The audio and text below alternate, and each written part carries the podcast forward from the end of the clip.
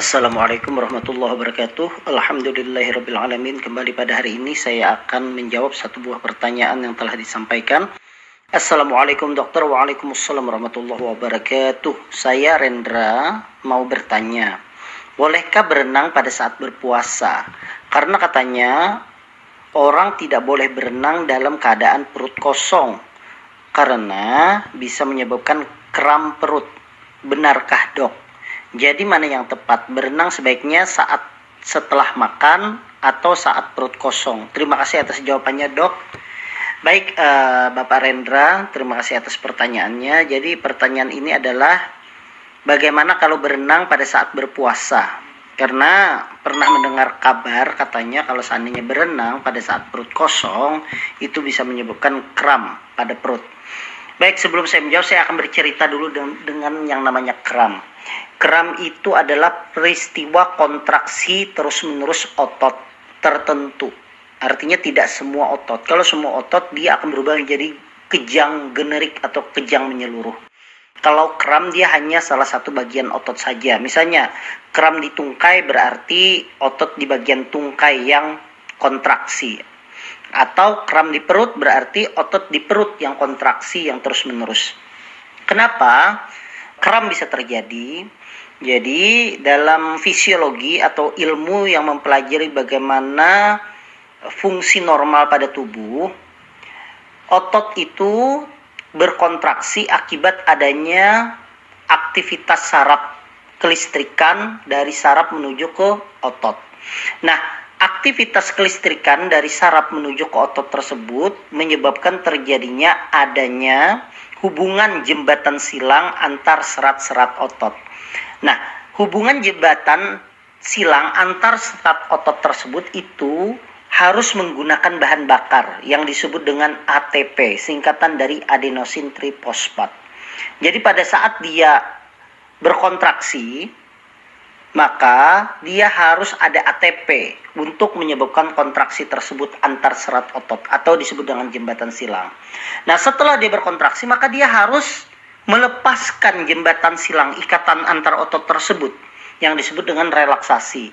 Nah, untuk melepaskan itu juga ternyata diperlukan bahan bakar juga yaitu ATP tersebut adenosin trifosfat.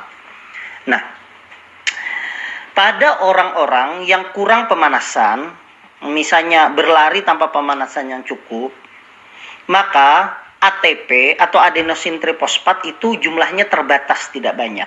Sehingga yang terjadi pada saat dia berkontraksi, ATP-nya sudah dipakai pada saat dia perlu untuk relaksasi atau dia perlu melepaskan ikatan jembatan silang tersebut, ATP tidak tersedia.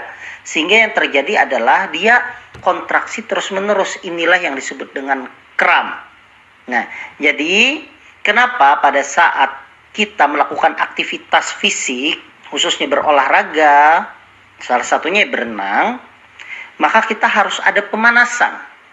Karena kalau tidak ada pemanasan, maka ATP tersebut jumlahnya terbatas. Begitu dilakukan pemanasan, maka akan terjadi pembakaran metabolisme sehingga sel akan menyediakan ATP yang cukup salah satunya adalah agar terjadinya kontraksi dan relaksasi yang baik dengan adanya ATP yang cukup tersebut.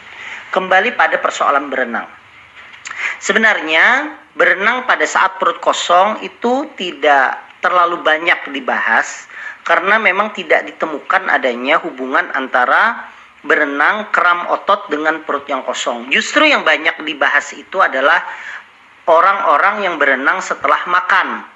Nah, beberapa mitos mengatakan bahwa jangan berenang setelah makan setengah jam sampai dua jam. Karena dikhawatirkan katanya kalau langsung berenang akan terjadi kram. Baik itu kram di perut ataupun kram di tangan dan di tungkai.